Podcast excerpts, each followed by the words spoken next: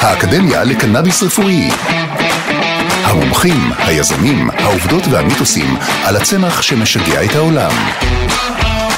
מגיש עומר זרחיה מטעם המכללה האקדמית עמק יזרעאל שלום רב וברוכים השבים עלינו לאקדמיה לקנאביס רפואי. כאן עומר זרחיה, והיום נשוחח על המרחב המאתגר שבין אתיקה, חקיקה וזכויות המטופלים. מהן בעצם זכויות המטופלים?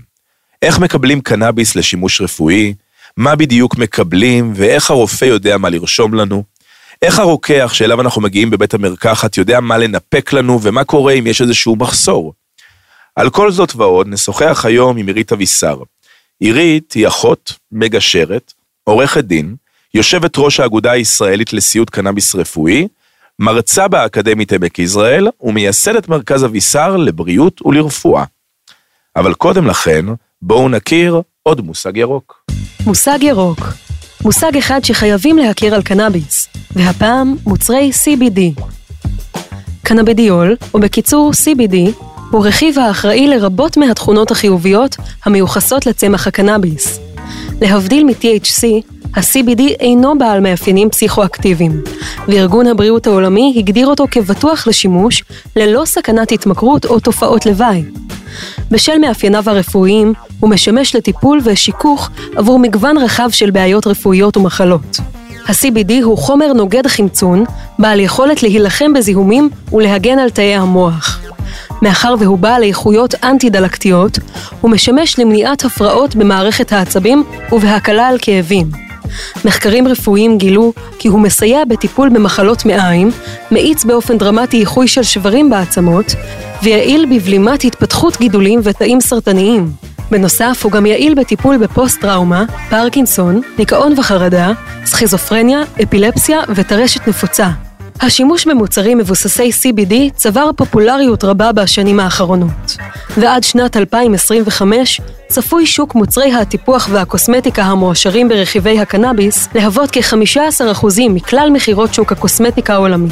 שוק תוספי התזונה המשלבים CBD צפוי לייצר כ-345 מיליארד דולר בארצות הברית לבדה עד שנת 2026. על אף שה-CBD נחשב לחוקי באירופה ובארצות הברית, והפך לתעשייה המגלגלת מיליארדים של מוצרי מזון וקוסמטיקה, בישראל הוא עדיין לא זכה למעמד חוקי בפני עצמו. זה היה מושג ירוק.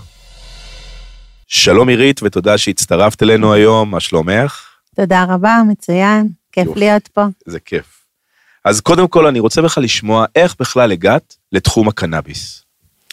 אז אה, לפני הרבה מאוד שנים, אה, במשך השנים הייתי אה, מאוד מאוד חולה, היו לי כאבים בכל מיני מקומות בגוף. עם הזמן אובחנתי בפיברומיאלגיה, ובהמשך גם בטרשת נפוצה, וקיבלתי המון טיפולים וזריקות, וגם טיפולים במרפאת כאב, וזריקות בעצמי שהזרקתי. והיו המון תופעות לוואי, וממש הייתי רגע לפני, כבר לא היה לי רצון לחיות מרוב סבל, לא ישנתי בלילות, ומעולם לא ניסיתי קנאביס, אבל הייתי עם חששות מאוד גדולים, אבל הגיע הרגע שכבר לא יכולתי לסבול יותר, ביקשתי מהנוירולוג שלי המלצה, קיבלתי רישיון, הגעתי לאברבנל, קיבלתי הדרכה מאנשים מדהימים שאוהבים קנאביס ויודעים או חושבים שהם יודעים מה זה קנאביס, אבל הם לא ידעו מה זה גופת דם, בריאות, תרופות. והתחלתי טיפול והרגשתי שאני בעצמי כאילו מטפלת בעצמי, ולאט היית לאט... אז אחות, נכון? אחות אני תמיד, אני מאוקטובר 93 אחות, אבל לא היה לי ידע בקנאביס. אז התחלתי להעמיק וללמוד, ומיד נרשמתי לקורס של הטכניון שנפתח אז מחזור א'. התחלתי לחקור וללמוד קנאביס יום-יום, עד השעות הקטנות. התחלתי ללמד את הרופאים, הבנתי שאם אין הכשרה של אנשים מסוימים, שגם מבינים מה זה בריאות, רפואה, תרופות, מחלות וקנאביס, אז המטופלים הם די לבד בטיפול. וזה בעצם מה שהביא אותי ככה למסד את התפקיד הזה שנקרא אחות קנאביס או יועצת קנאביס. שזה מדהים כי את הזכרת פה משהו שאני חושב שרוב המאזינים שלנו לא יודעים, וזה שעד ההסדרה החדשה למעשה קנאביס סופק ישירות לבתים, אבל גם נדבך מאוד גדול ממנו סופק בבית חולים אחד. בית נכון. חולים לבריאות הנפש באברבנל. שחושבים על זה עכשיו, מה זה אומר למטופלים? מטופל יש לו אה, אוטיזם, או יש לו אה, כאב גב תחתון, או סרטן, וצריך להגיע לאברבנל, שזה זה מוסד נורא אה, סטיגמטי נקרא לזה, מה זה עושה לו כשהוא נכנס פנימה כדי לקבל את הקנאביס, כי אין מקום אחר שיכול לספק לו את זה. אז זה לא שאת- נעים. וגם כמו שאת אומרת, האנשים שבפנים הם אנשי קנאביס, אבל מה לגבי הבן אדם שנכנס? איך הוא בעצם משתמש במוצר הזה? אז כשאת נכנסת לשם, את אחות מוסמכת, את לא הכרת אז את עולם הקנאביס, נחשפת אליו לראשונה, וזיהית בעצם את הפערים, הלכת ללמוד בקורס שנפתח, ואז מה?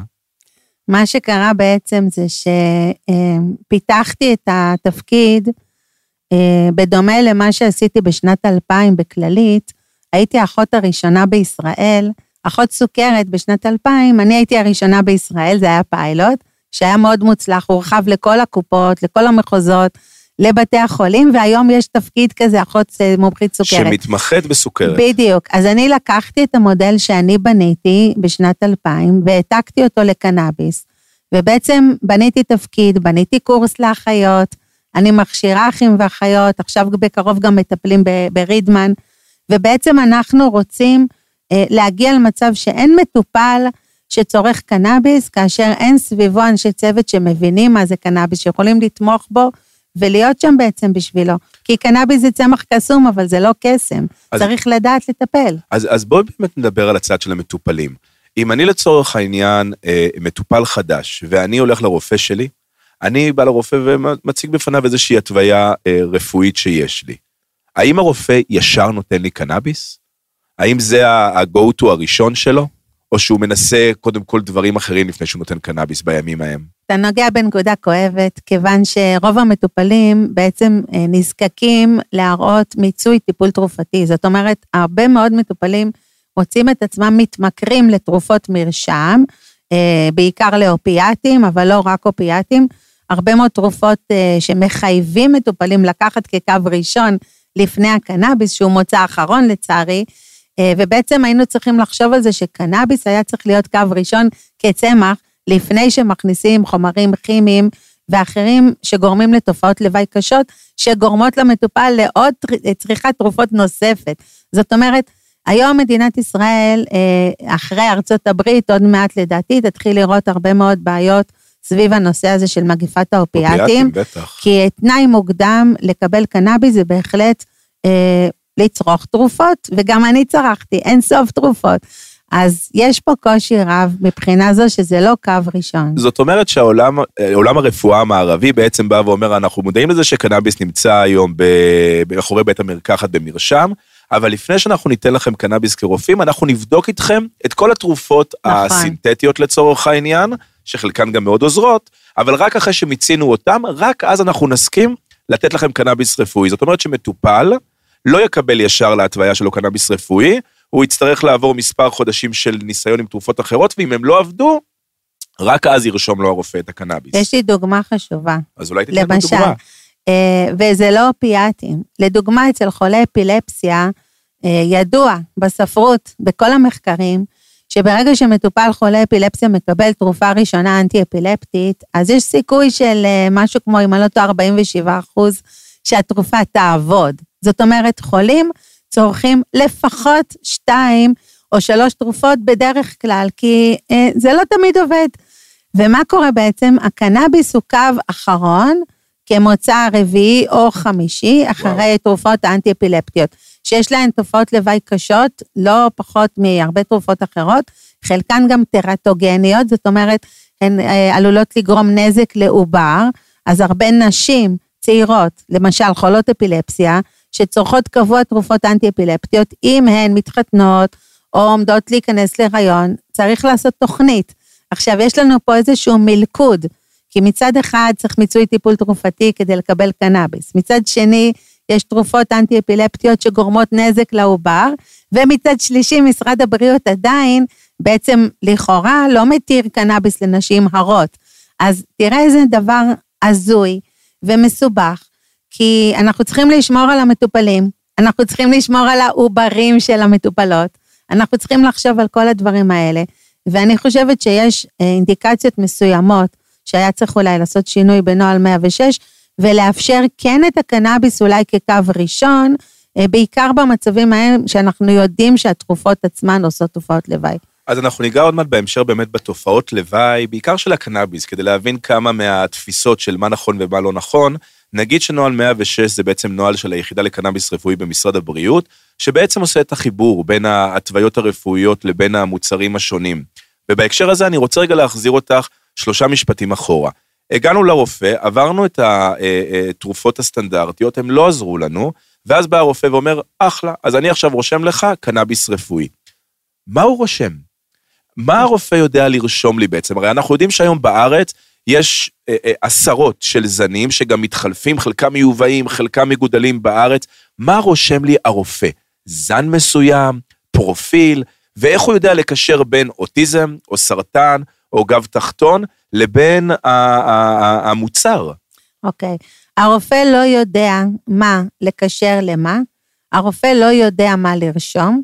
אמ, ידע זה לא משהו שיש לו מבחינת הקנאביס והתאמה למצב רפואי.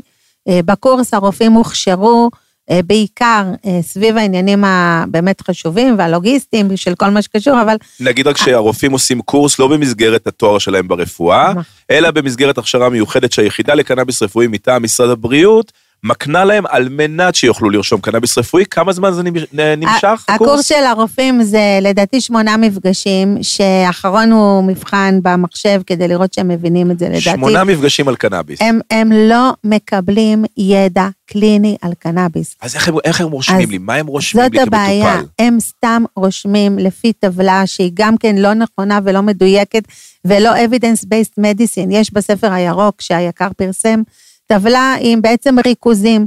עכשיו שים לב כמה שזה לא הגיוני, וגם הריכוזים שנרשמו בטבלה, אין אותם בטבע.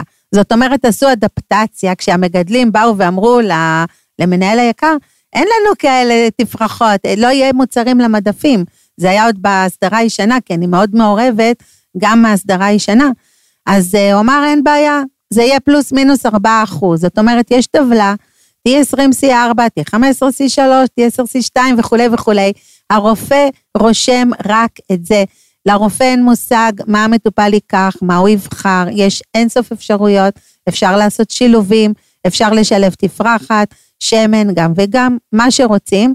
הרופאים לא יודעים מה לרשום ומה לבחור, ולכן הרבה פעמים, ויש לי כמה וכמה רופאים שמתייעצים איתי, ובעצם כי הם מבינים לבד שברגע שהם רושמים רישיון, עם מוצרים, עם ריכוזים מסוימים ביחס מסוים, כי הרי כל המוצרים אה, מבוטאים ביחס שבין THC ו-CBD. החומרים כי, הפעילים ברור, בקנאביס. כי אין לנו בעצם מוצרים, אה, לצערי היום בישראל, אה, אין לנו את כל המידע על המוצרים, למעט THC, CBD ו-CBN. ו-CBN כמדד בכלל להתיישנות, להתיישנות שזה נכון. גם עצוב, כי המסר שהעם קיבל זה ש-CBN זה רע והוא צריך להיות נמוך. ו-CBN קנבינול זאת תרופה מדהימה. לסרטן, לריאות, לעצמות. שינה, CBN לשינה זה, זה דבר מדהים. אז גם כן עושים שם רע ל-CBN, שזה חוץ המעשה. אנחנו צריכים תמיד לזכור שמי שהתחיל את כל התהליך הזה של הקנאביס בישראל, לא היה לו ידע על קנאביס. כי אם היה לו ידע רב על קנאביס, הדברים היו נראים אחרת. כיוון שלשלוח את המטופלים למצב שהרופא רושם משהו בלי שהוא יודע, ואז הם מקבלים רישיון שלא מותאם למצב שלהם, והם צריכים לחזור ולשנות את הרישיון, שהרבה פעמים זה כרוך בזמן, בכסף, בהרבה משאבים. אז, אז בוא, בואי נדבר על זה, אני כן רוצה לקחת פה איזה שהם סוגריים קטנים ולהגיד, ועדיין מדובר פה בתחום חדש ב- בכל העולם, ישראל היא חוד החנית מבחינת המדיקליזציה של זה, אין ספק שיש מקומות אה, לשיפור, אבל עדיין אנחנו נמצאים היום במצב, ועירית ואני מכירים את השוק מהשנים האחרונות, בתקופה שבה היו רופאים בודדים, אנחנו נמצאים היום במצב שיש קרוב ל-200 רופאים לפי 400. דעתי. 400 רופאים, יש לנו אה, כ-200 בתי מרקחת שמוכרים את זה, לעומת אה, רק אה, אברבנאל שמכר את זה, יש לנו מגוון מוצרים הרבה יותר גדול, אז האם זה מושלם? זה לא. אבל ההתקדמות היא פנומנלית, וגם כשאני משווה את זה לשאר העולם, זה ממש חוד החנית, ולכן גם צריך במובן מסוים לבוא ולהגיד, יש הרבה מקומות לשיפור, ואני חושב שבשביל זה את באמת נמצאת פה כדי לסייע גם לצד של המטופלים, גם לצד של ההכשרות, אבל חשוב באמת לשים את האצבע על איפה הפערים נמצאים. ועדיין, הגעתי כמטופל, קיבלתי אה, מרשם, שזה גם מדהים, אם אני משווה את זה לגרמניה, לדנמרק, לאיטליה, כמה זה קשה לקבל את זה שמה. קיבלתי מרשם מהרופא, ואז אני בעצם הולך לבית המרקחת.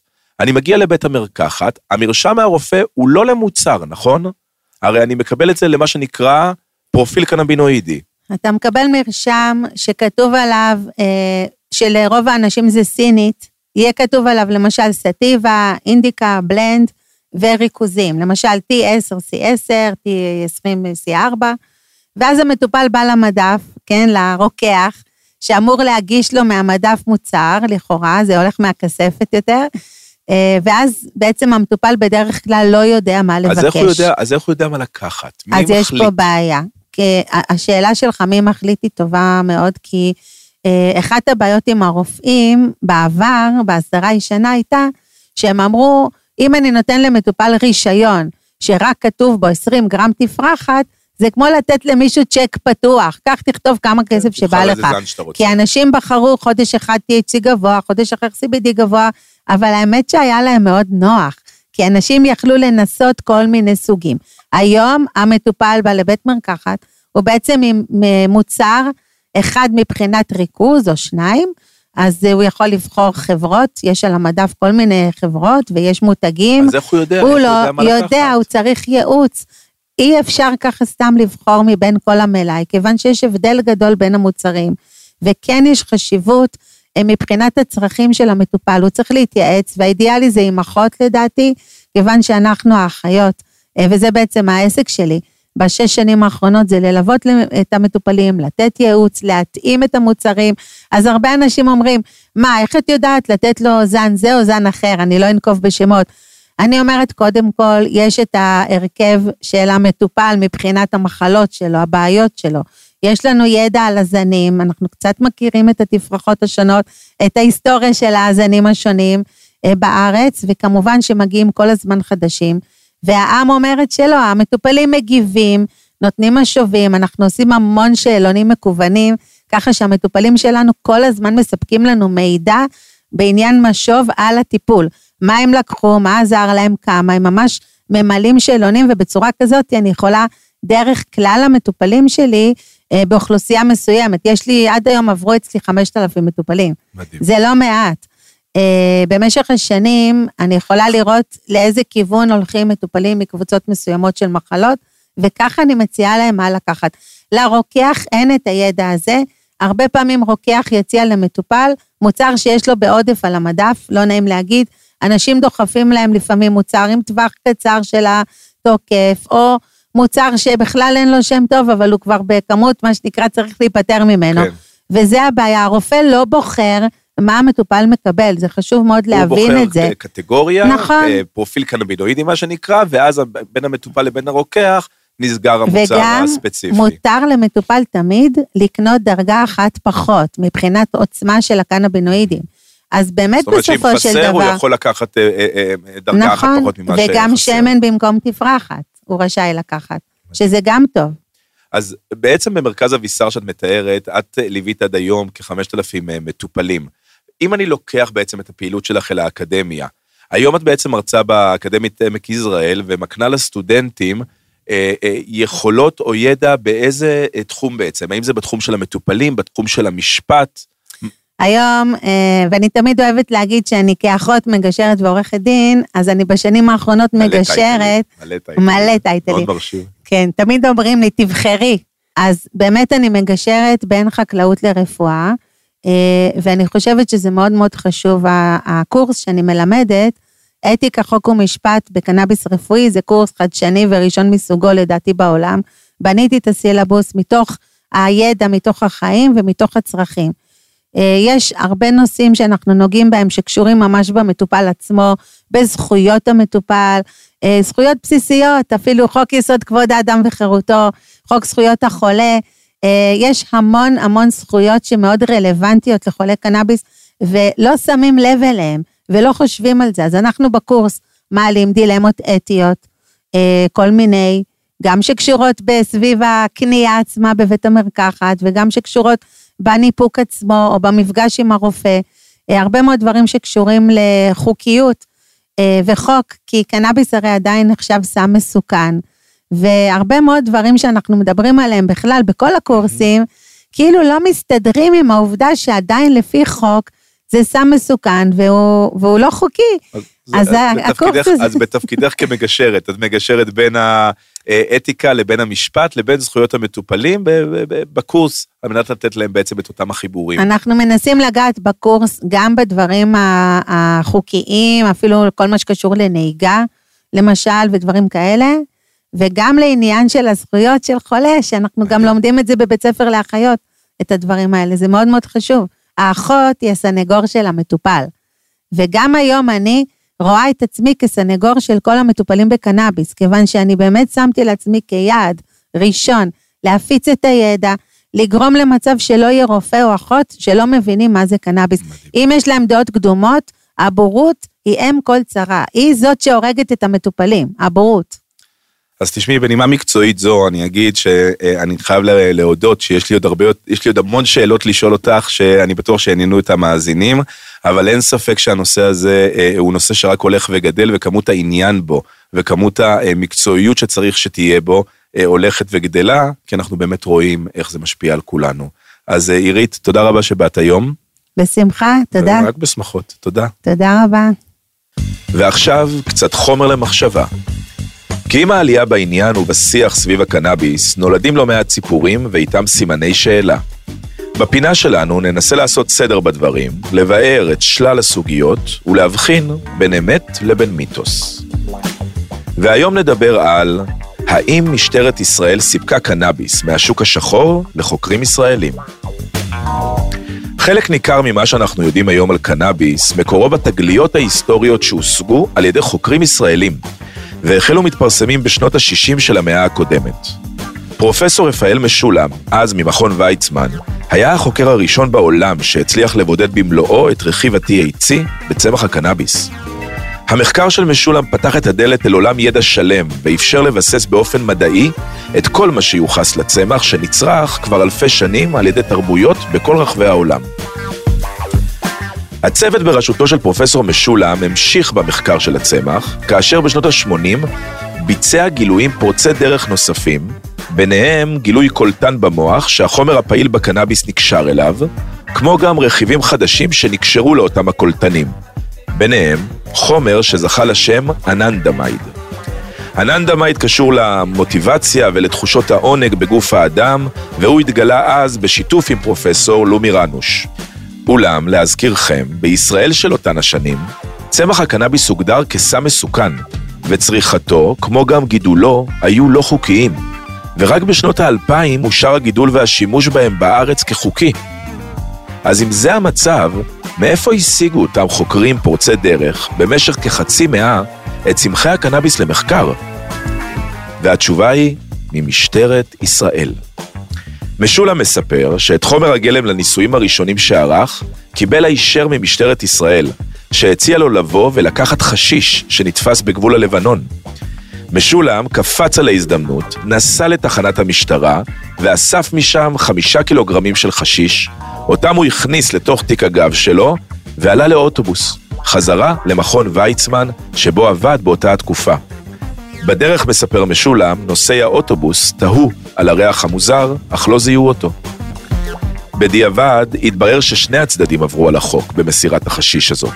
אולם משרד הבריאות אישר למשולם באופן רטרואקטיבי להמשיך ולקבל חשיש מהמשטרה במשך שנים, לצרכי מחקר כמובן. משולם מספר שבמאמרים הראשונים שפרסם הצוות שבראשותו, הם הקפידו לציין ולהודות למשטרת ישראל על אספקת החומר. עד כאן לבינתיים, מקווה שנתנו לכם קצת חומר למחשבה. לגליזציה.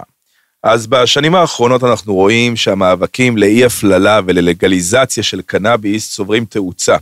פעם היינו מדברים על מחאות זניחות של בודדים, היום אנחנו ממש רואים דרישה ציבורית שהגיעה לשיאה במערכות הבחירות האחרונות, כאשר מפלגות שונות הכניסו את נושא הלגליזציה של קנאביס למצעי הבחירות שלהם. אחד מחברי הכנסת שמזוהים עם אה, קידום החוק אה, בתחום הלגליזציה של קנאביס זה חבר הכנסת רם שפע. רם הוא יושב ראש סיעת העבודה בכנסת וגם יושב ראש ועדת הסמים והאלכוהול הנכנס. שלום רב חבר הכנסת רם שפע, מה שלומך? שלום שלום, שלומי מצוין, מקווה שגם כל המאזינים והמאזינות שלנו, שלום טוב. בהחלט, אז תודה שאתה מצטרף אלינו היום. אה, בפודקאסט שלנו אנחנו מתעסקים בקנאביס לשימוש רפואי, שאין ספק שבמדינת ישראל מדובר על אה, אה, נושא שצבר תאוצה בשנים האחרונות, וישראל היא ממש האורים והתומים בנושא. בתקופה האחרונה, הנושא שכל הזמן עולה הוא הצד השני של המטבע, והוא הציבור הרחב. ועולות בעצם השאלות מה קורה עם אי ההפללה ועם הלגליזציה אה, בנושא. כמי שמהווה איזשהו אור בכנסת בכל הנושא של הלגליזציה, אשמח לשמוע ממך איפה היום אנחנו עומדים מבחינה חקיקתית בנושא הזה. קודם כל אני שמח מאוד uh, להתארח, וככל שיותר ויותר uh, אנשים ומוסדות יתעסקו בכל האספקטים של הקנאביס, אני חושב שאנחנו נגיע למחוזות טובים יותר ונתקדם. לגמרי. אז באמת, כמו שגם אתה התייחסת, אני גם אגיד שיש בעצם שלושה מישורים שהם שונים, אבל הם כמובן חלק מאותו עולם. זה כל הסיפור הרפואי, והצורך המאוד מאוד משמעותי באמת להשתמש בצמח הקנאביס כדי לייצר חיים מעט מקלים יותר על כ-100 אלף חולים כיום בישראל. יש את הלגליזציה היותר רחבה ומלאה, שלשם אני חותר, ויש את האי הפללה, שזה בעיניי הוא שלב הכי דחוף, אבל הוא גם שלב מאוד ראשוני ומוגבל ביכולת שלו לייצר שינוי. בכנסת הקודמת, כחלק מקידום החוק, גם שלי וגם של שרן השכל, הממשלה בעצם לראשונה אמרה, אני, בצוות בין משרדי שקם, אני תומכת בלגליזציה, היא לא תומכת לבד באי הפללה, צריך להגיד, וכחלק מזה צריך גם שלב אה, ביניים של כשנה הסדרה, בסדר, כלומר המדינה אמרה, אני בעד, אבל עם כל מיני הגבלות והתניות. ספציפית, כל מה שקשור לאי הפללה, ואני אומר בסוגריים, בעיניי זה שלב שאי אפשר להשלים רק איתו, ולכן החוק שלי, החקיקה שלי, מדברת על לגליזציה, כי זה שוק שצריך להסדיר אותו וצריך להפסיק את עצימת העיניים. אי הפללה אה, תייצר מציאות שבה אותם צרכנים, ויש רבים וטובים כאלה, אה, רובם אפילו, או אולי רוב צעירי ישראל, לא נכנס לכל הנתונים, אם כי אפשר להיכנס גם אליהם, אה, הפעולה של צריכה אה, אישית לא תהיה אה, פלילית. ואם צריך להגיד במשפט, זה ייצור שינוי.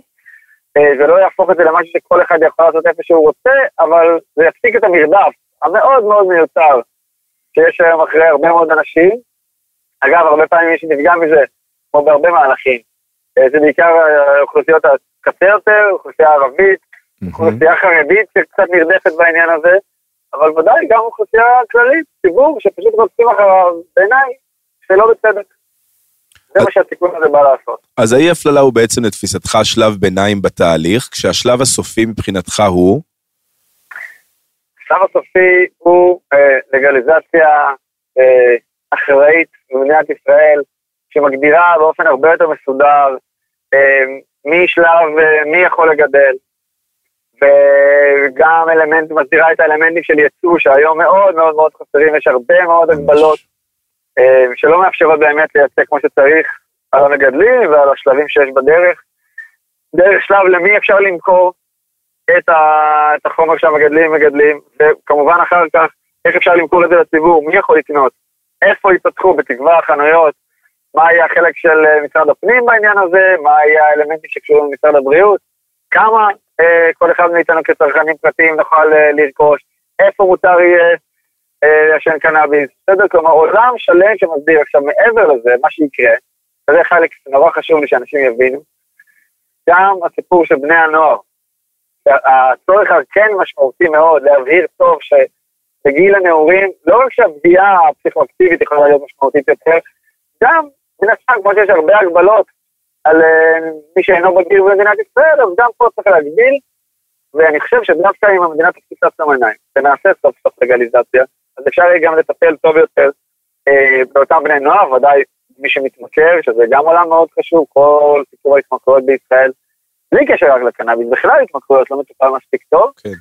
ועוד דבר מאוד חשוב, זה הסדרה כלכלית, היום מי שנהנה אה, מהשוק של הקנאביס זה בעיקר שוק שחור אדיר, של מיליארדים בשנה. כל הנושא הרבה המיסוי, מאוד כן. גורמים עבריינים. ובמקום שהמדינה אה, תמשיך להפסיד על זה, מה שאני מציע, ואנחנו מציעים בלגליזציה, יהיה יותר מצב שההכנסות יגיעו ממיסים למדינה, במקום לגלגל עוד כסף שחור עברייני שרק פוגע בנו. מדהים. זה, ועם בהתייחסות יחסית תמציתית, ההבדל בין לגליזציה אמיתית אה, לאי הפללה בלבד. אני, אני אגיד ואני חושב שזו נקודה מדהימה, זה שהלגליזציה בעצם לא באה ואומרת אה, רק למי מותר להשתמש, אלא היא בעצם שמה את כל התשתית, בין אם היא תשתית כלכלית ובין אם היא תשתית חינוכית, שהיום מאוד חסרה, סביב הנושא הזה שנקרא קנאביס, שאנחנו רואים אותו היום בישראל, שהוא מאוד מסייע לעולם של המטופלים. אבל באותה נשימה, כמות האנשים שמשתמשת בזה כל כך גדולה, שזה הדבר הכי באמת אחראי לעשות מבחינת המדינה, וזה מדהים שאתה מקדם את זה, בעצם לדאוג להם ולתת להם את הכלים כדי לצרוך את זה בצורה שתהיה מצד אחד בטוחה, ותהיה מפוקחת על ידי המדינה, ושההכנסות ממנה גם יחזרו לתושבים שלה. שזה באמת מעגל קסמים כזה, שאם הוא ייסגר, יתרום לכולנו. ואני רוצה לשאול אותך ברמה האישית, מאיפה מגיע הדרייב שלך להתעסק בנושא הקנאביס? קודם כל, אה, צריך לומר שאני מתעסק בנושא הזה כבר הרבה מאוד שנים. אה, עוד בשנת 2017, כשהייתי יושב ראש בחלקי התאחדות הסטודנטים, הרגשתי שזה זה חלק שאפשר אה, להתעסק בו. תראה, אני, בתוך עמי אני חי, כמו שאמרתי בהרבה גופי תקשורת, אני אגיד את זה גם בפודקאסט הזה, גם אני צורך קנאביס אה, צריכה אישית מדי פעם, ודאי רוב חבריי, חלק גדול מהם. אני חושב שכשנבחרי ציבור יש לנו תפקיד לאזן בין האג'נדות ותפיסות העולם שלנו, שבהקשר הזה אני חושב שאדם ליברלי, מותר לאנשים לעשות בעיקר מה שהם רוצים, המדינה צריכה להתערב מעט באלמנטים האלה, כן? אה, והדבר השני, אני חושב שאנחנו כמחוקקים צריכים לא לעצום עיניים, וכשאני רואה מה קורה בצה"ל, גם בקבע אה, וגם בסדיר, ואני מבין שיש לי אחריות להתייחס לזה ולא להתעלם מזה, אז אני חושב ששני האלמנטים האלה גורמים לי ולעוד כמה אנשים בכנסת, להבין שזה עולם שפשוט צריך לטפל בו ולהסדיר אותו, אה, ולא להתחמק ממנו כפי שעשו הרבה מאוד שנים. בטח ובטח אם לגליזציה אמיתית גם תסייע לאותם חולים וחולות, שבאמת, אתה יודע, אני מכיר אותם גם בעצמי, כן. כמובן, שהקנאביס באמת עושה ניסים ונפלאות, ואני חושב שהיום זה כבר כמעט קונצנזוס, מהמם. אה, שלצמח הזה יש סגולות שצריך להשתמש בהן. לגמרי. אגב, לא רק לרפואה, גם לבנייה ולעוד הרבה תחומים, אבל זמן קצר מלהכיל את כל מה שהצמח הזה מסוגל לעשות. אני מסכים איתך, אבל אין ספק שהלגליזציה, אה, כמו שאתה מתאר אותה, תעשה את העבודה בצורה הטובה ביותר, והלוואי וזה יקרה כמה שיותר מהר. אה, חבר הכנסת רם שפע, אני רוצה להודות לך, ובשם כולנו פה, לאחל לך בהצלחה. אה, כמו שאמרתי, כמה שיותר מהר, יותר טוב לכולנו. תודה. אנחנו לצד עוד הרבה אתגרים בקואליציה הזאת, יש לנו הרבה משימות, אבל אחת החשובות שבהן, ואני מקווה מאוד שיהיו בשורות. יופי. תודה רבה לך. תודה לכם, יישר כוח. ביי ביי. אורייט, חברים. תודה שהייתם איתנו היום, ותודה לאורחים המרתקים שהתלוו אלינו בפרק זה של האקדמיה לקנאביס רפואי. את הפודקאסט שלנו תוכלו למצוא בכל הפלטפורמות המובילות, בספוטיפיי, באפל פודקאסט, בגוגל פודקאסט ועוד. אז מחכים לפגוש אתכם שוב בפרק הבא, ועד אז, להתראות.